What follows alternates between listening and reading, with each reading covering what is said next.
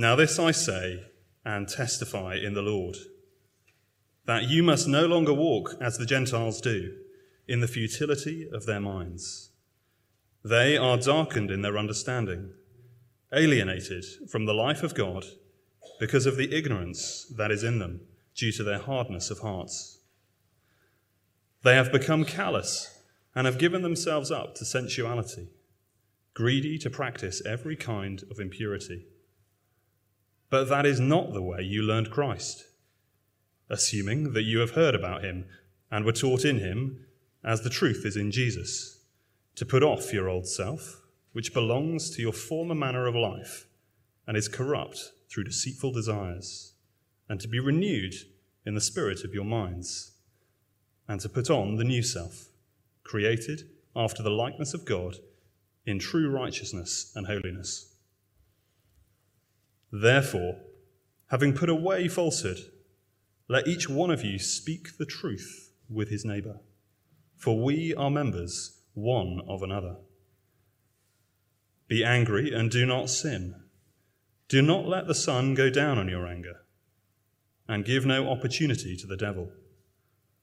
Let the thief no longer steal, but rather let him labor, doing honest work with his own hands, so that he may have something to share with anyone in need. Let no corrupting talk come out of your mouths, but only such as is good for building up, as fits the occasion, that it may give grace to those who hear.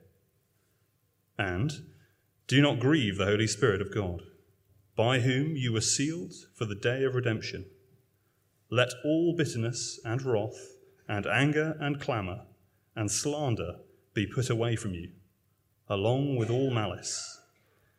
Be kind to one another, tender hearted, forgiving one another as God in Christ forgave you. Um, do keep this book, um, this uh, page open in front of you as we as we begin. And sorry, just to get myself set up, I wonder, um, just have a think about how you feel about the idea of growing up. Okay, so just as I kind of sort myself out here, just think to yourself, if someone says, you know, it's time to grow up, how do you feel about that? How would that make you feel? I mean, it could make you feel all kinds of different ways. I mean, it could. You could start off by thinking, well, wait a second, I don't, you know, I'm quite grown up already. I don't need to grow up. Um, uh, it could be a sense of excitement. You know, it could be like, Yes, I cannot wait until I no longer have to wear a uniform. I cannot wait until I no longer have to do tests. And if that's what you're thinking, Pathfinders, that moment never comes. Yeah? Sorry to disappoint you. You could be looking forward to that and excited by that. It could be that you've had quite enough of being grown up already. Thank you very much. The responsibility you have, the, um, the mortgage to pay, the, the bills to cover. And you could have that sense of like, yeah, it's great, but also there's this kind of burden about growing up as well. I remember a moment that sort of captured some of this tension for me when I first started work, my very first job, even with the kind of little wages I earned at the time. I remember going into Tesco's and um, having the sense, first of all, okay, like I'm grown up now, I have to kind of organize what I eat and that sense of responsibility. But at the very same time, you know how you go in and there's the sweets? I thought to myself, I can buy literally any of these I want.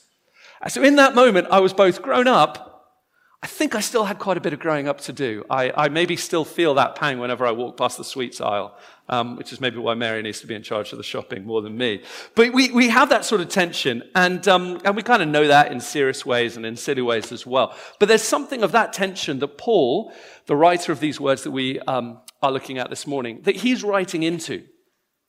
Because he's speaking into this tension. He's just in chapter 4 of Ephesians he's, he's raising that question of are we going to grow up or are we going to go back? Are we going to grow up or, or, or, go back? And in chapter four, he's, he's um, uh, just shown them what it will look like to grow up halfway through chapter 4. He, he's called them, just at the bit before James read in, in verse 16, he, he had this image of us growing up together, both as individuals and together as Christians, but so much better than anything we might look forward to or associate with, with growing up. He says, as Christians, we get to grow up to know Jesus. We get to grow up to be like Jesus.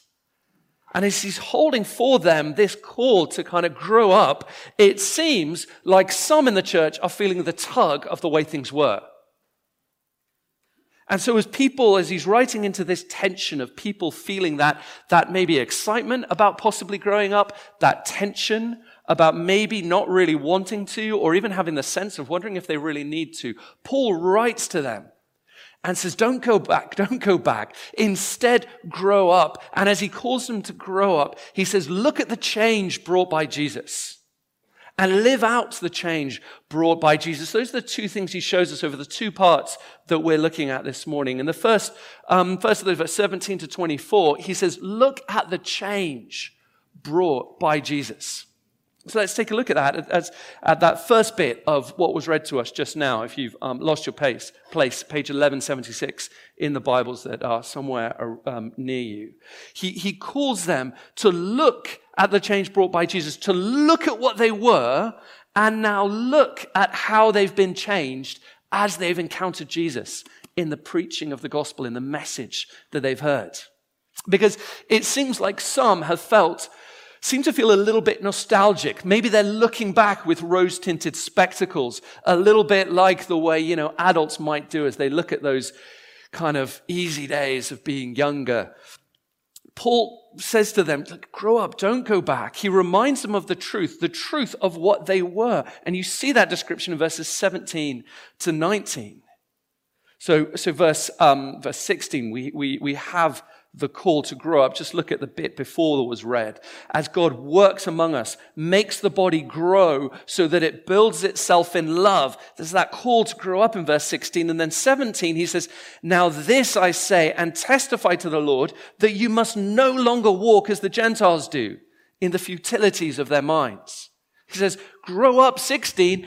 Don't go back in verse 17 you know, Gentiles that it's talking about there, that's, um, they're, they're the whole kind of world that aren't Jews. You've got the Jews and then everybody else, that whole world, everybody else are the Gentiles. And, and most of this church seem to have been Gentiles. I mean, you'll see in, um, uh, the way Paul refers to them in 2 chapter 11. If you flick back to the page, he says, therefore that uh, at one time you Gentiles. So he's talking to a church that are this group of people that are Gentiles. Or 3 chapter 1, he says, uh, I'm, I'm a prisoner for Christ Jesus on behalf of you Gentiles. He's saying, this is the people that you are from, but this is a people to whom you no longer belong.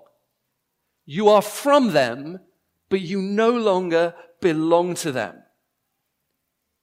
He said, don't live like that world. Don't live like the world around you because that life of the world around you is a life that's just a lie.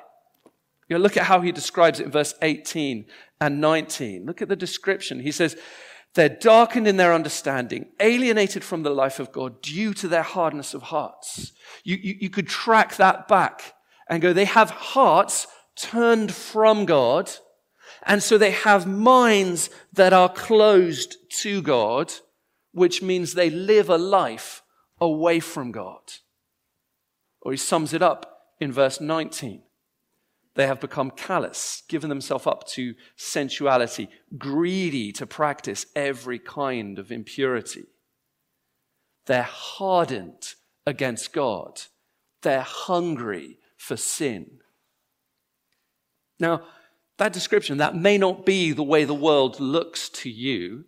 It may not be the way the world feels to you, but it is the heart of how the world lives. Hearts turned from God, hearts that are hungry for sin. This is not a description of how all, everyone always obviously acts, but it is the truth of who they are and what we were when we belonged and walked with that world. And so, as Paul calls us, as he called the church then, as he calls us as a church now to, to grow up, he warns them, don't go back. You might feel nostalgic for the old days. You might look back fondly to old ways, but he says, look at the reality of what those ways were, of what that life is. Hearts hardened against God, hearts hungry for sin.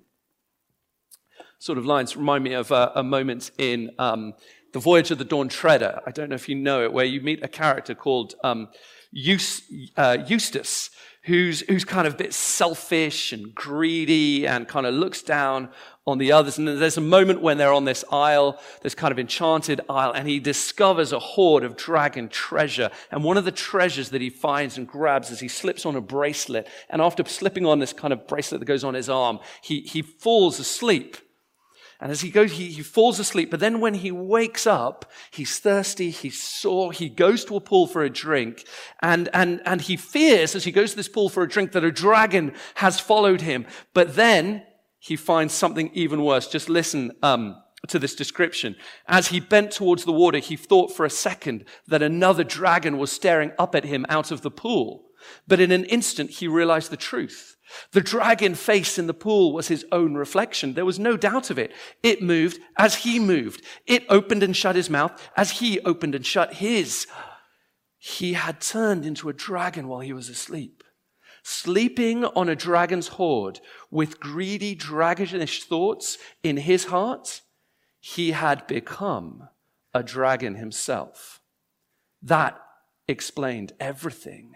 As for the pain in his arm, or what had been his arm, he could now see what had happened with the squinting of his eye. The bracelet that had fitted nicely on his arm was now too small for the thick, stumpy foreleg of a dragon. It had sunk deeply into his scaly flesh. There was a throbbing bulge on either side of it. He tore at the place with his dragon's teeth, but could not get it off. In spite of the pain, there was almost a sense of relief. He was a terror to himself. But at the same time, he realized that he was a monster cut off from the whole human race. An appalling loneliness came over him. And when he thought of this, the poor dragon that had been Eustace lifted up its voice and wept. A powerful dragon crying its eyes out under the moon in a deserted valley as a sight and a sound hardly to be imagined. These verses that we open and see before us in the Bible are a bit like that pool that was before Eustace. We might look into them and think they describe another, but they describe the truth of a life apart from Jesus. They show us the reality of what we were. So when we feel that tug to go back, when we feel that tug to go back to old ways, it's often because we think it's not that bad. It's not so different. We like the way the world lives. We live the way the world lives. But Paul says, look at what you were. Hearts hardened, minds closed, a life cut off, hardened against God, hungry for sin. You can't live like the dragon. You can't love like the dragon without being a dragon. And so Paul says, that is what you were but that is not now in Jesus. If you've trusted Jesus, that is not now who you are because you've been changed by Jesus. And so having looked at who you were, now look at who you are. Look at that change in you. Verses 20 to 21 um, describe an encounter with Jesus, this encounter that changes everything. So verse 20, but that is not the way you learned Christ assuming that you've heard about him and were taught about him as the truth is in Christ. He, he, says, as you heard the gospel, as that fun, that interesting phrase, as you learned Christ, not learned about Christ, you learned Christ. The truth is in Jesus. You didn't just learn about Jesus, you got to know Jesus. You didn't just learn the truth about him, you found the truth in him. To believe in Jesus is to commit to a person, and that person leaves us totally transformed. And in verses 20 and 21, describe that encounter with Jesus. Verses 22 to 24 describe the way that encounter changes and transforms us. The old life is stripped away in verse 22. A new life, if we jump to 24, a new and true self is put on in its place. Because in between, so 22, we have the old life stripped away. 24, we have this new life given to us because in between, in 23, well, the heart of who we are is renewed and transformed. Be renewed in the spirit of your minds. The heart of who we are is renewed and transformed. Jesus meets us as we are in verses 20 to 21. But he does not leave us as we are in verses 22 to 24. Jesus calls us to put off the old self, to put on a new and true self as our hearts are drawn more and more to him.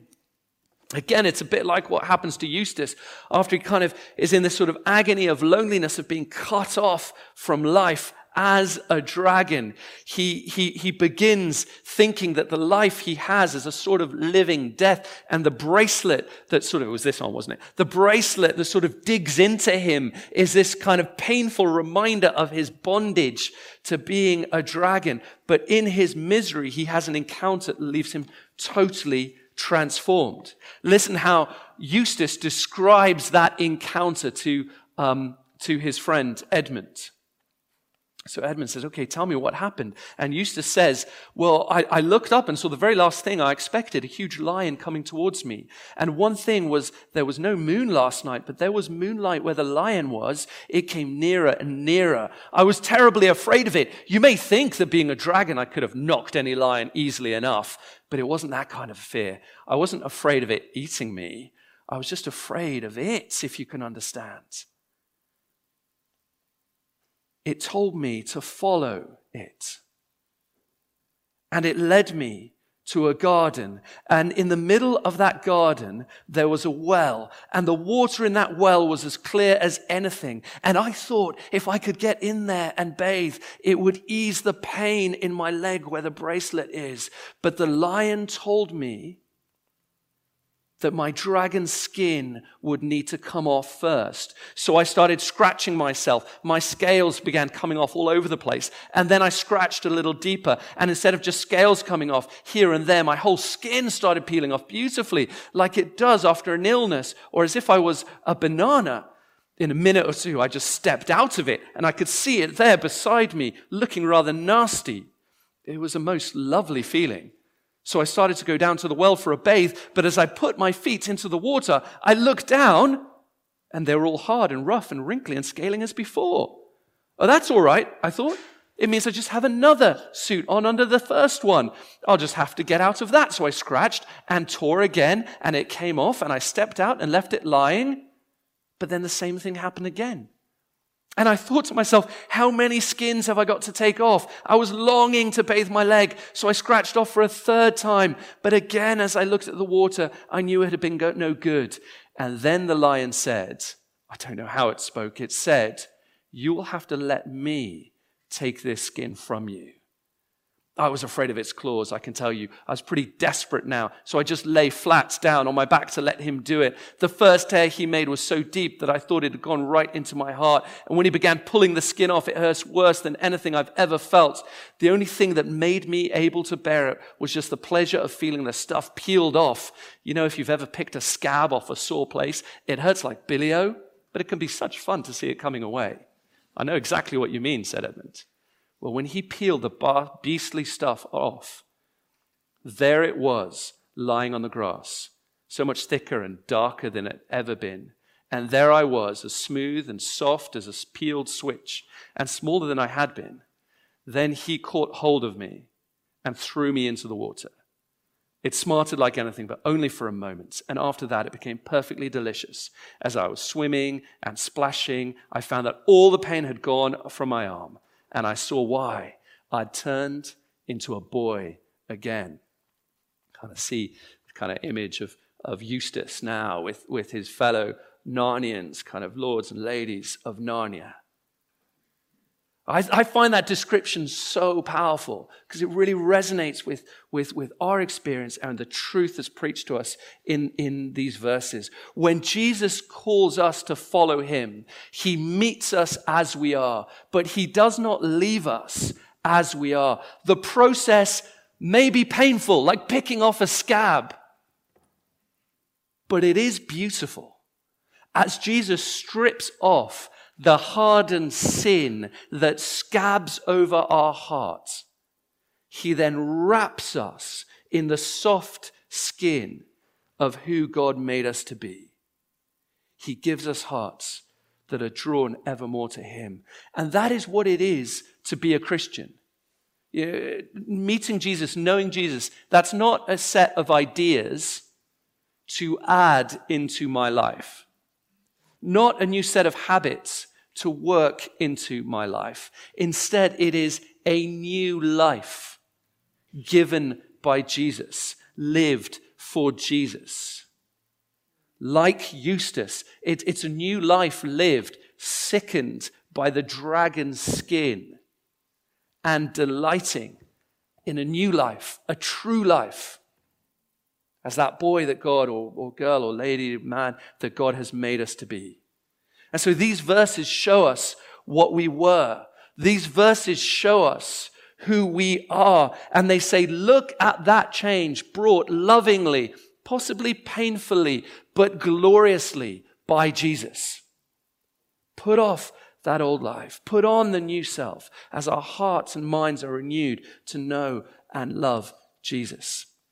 And so as we see and look at the change that Jesus has brought us, we're called then to live that out. The change that we look at in 17 to 24, now more briefly, we can see lived out in 25 to 32. In 17 to 24, there was a pattern of putting off and putting on as our minds were renewed. And in the same way, in 25 to 32, we put that in practice to practice in different areas of life. Five times in 25 to 32, we're told, don't, do, because there's that pattern that goes through it. Put off, put on by the renewing of your mind. So I've got a volunteer just to help us picture this, um, just for this final part of our time this morning.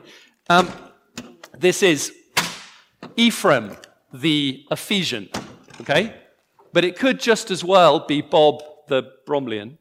Forgive me if your name is either Bob or Ephraim, or indeed both. I'm not trying to get at you. Um, and there's this description here of, of how Jesus finds us. And you could trace through the verses. You could see this is, this is a life lived uh, with falsehood, a life lived with sinful anger, a life lived um, uh, stealing and, and, and dishonesty, um, a life lived with corrupting talk. See if you can just track these and spot these in the verses as I stick them up. And a life lived in bitterness and malice.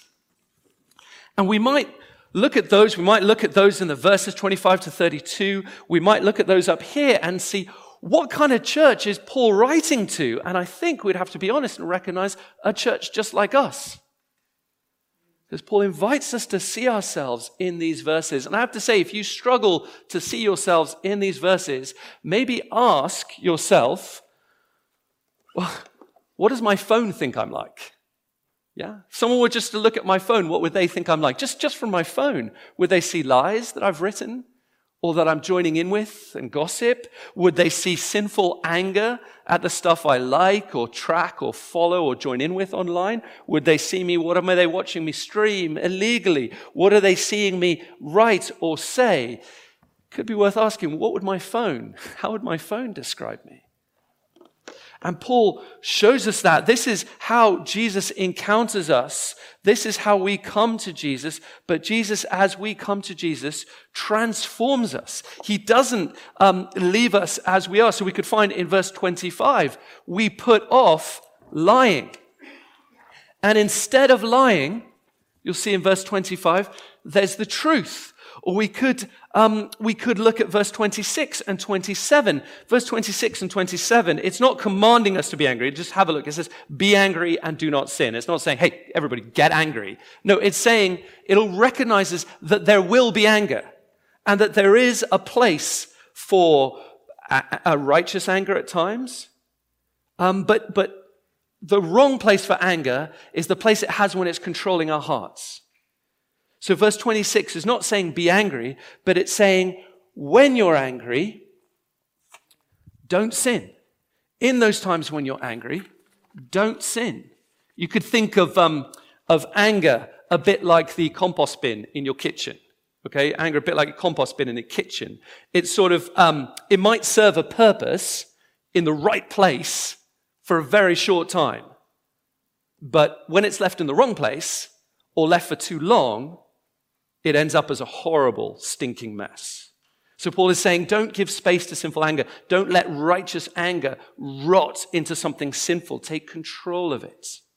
Or instead of stealing to have, oops, what we want, saying be generous to give so that others can have what they need. Work hard so that we can serve and give to others what they need instead of words that break people down. We have words that give grace and build people up instead of words and attitudes that break relationships apart. Putting on forgiveness, the forgiveness that God showed us. I can see in each of those moments that putting off and the putting on every part of our lives is changed in every way. Every part is changed in every way. What we say, what we do, even how we feel, or what we might think. Our words, actions, our attitudes, they're to be stripped of sin and clothed in the life of Jesus. But did you notice, woven all the way through, that this putting off and putting on happens as our minds are transformed through the renewing of our minds. In each of these, there's a don't, but do because. Because. So we could um, track that in the verses. We could see the way in verse 25, as we see that other members of the church family are not just other people in the church family. They are like members of my own body. Just as I don't lie to myself, I won't lie to others as I see that others in verse 25 are members one with another. Or in the same way, my emotions, as I think about anger, my emotions are not just my emotions, but they are a place where the devil in verses 26 to 27. The devil wants to sneak in to break apart relationships between each other and our relationship with God. Yeah, others in church are not just others in church. My emotions are not just my emotions. My words in 28 to 30, they're not just my words. Verse 20, um, sorry, verse 29 to um, to 30, this, this corrupting talk, these, these rotten words, they could either give grace at the end of verse 29, or they can grieve the Holy Spirit in verse 30 as they divide us, as they break up the love that the Holy Spirit seeks to grow among us. Or verse 31 to 32, my attitude to others, my feelings are not just my feelings. They're not just the way I am, they express what I have understood of God's grace, His love and forgiveness in Jesus. It's a lot to take in, so let's just take a moment to pause right now, just before we finish. Just pause and take a look at this call, maybe up here, or even better in these verses, verses 25 to 32, and scan through those verses and think, what most would I like Jesus like Aslan, to strip from me? Where do I most see the scaly dragon skin hardening round my heart? Possibly temptation to lie, anger, the temptation, verse 28, to get the easy way out and not serve others. Verse 29, the words I say, just take a look. I'll just be quiet for 20 seconds. Just take a look. Think, what change would I love to see? What change seems hard to imagine? And then think and zero in on one thing, and maybe you could share it with someone um, as you chat over coffee. There's just 20 seconds now to look through those verses.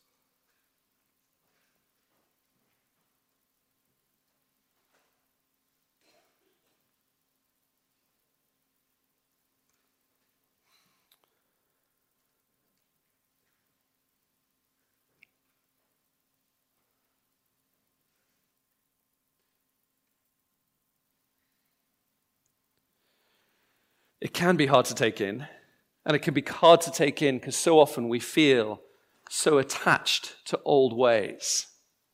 We feel attached to old ways and we feel so far from change.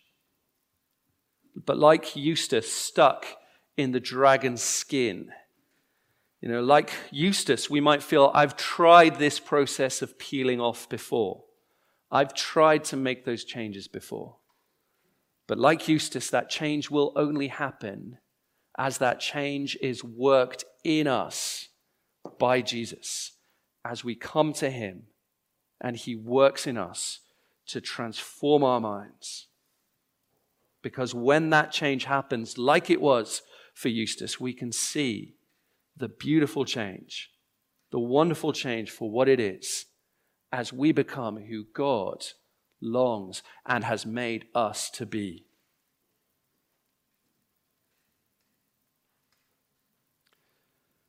As we look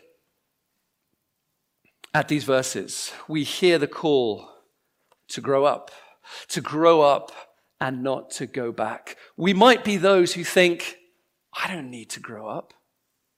But if we're honest with ourselves and let these words um, speak the truth of who we are, then we can see all of us need to hear that call to grow up.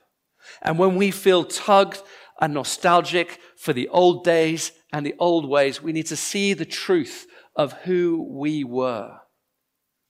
And we need to see that glorious picture of who we are in Jesus. And let the truth of Jesus renew our minds.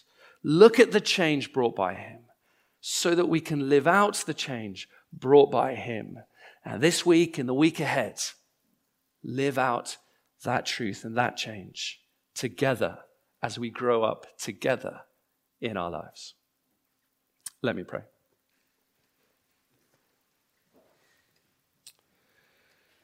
Father God, thank you so much that we are those who have learned Christ. We are those who have been taught about Christ. Thank you that the truth is in Jesus. And so we pray, Father, that as we hear that truth of Jesus, as we discover more of the truth in Jesus, that our minds might be renewed by Jesus, and that He might strip away that former manner of life and give us that new self, created after the likeness of God in true righteousness and holiness for our blessing and your glory. Amen.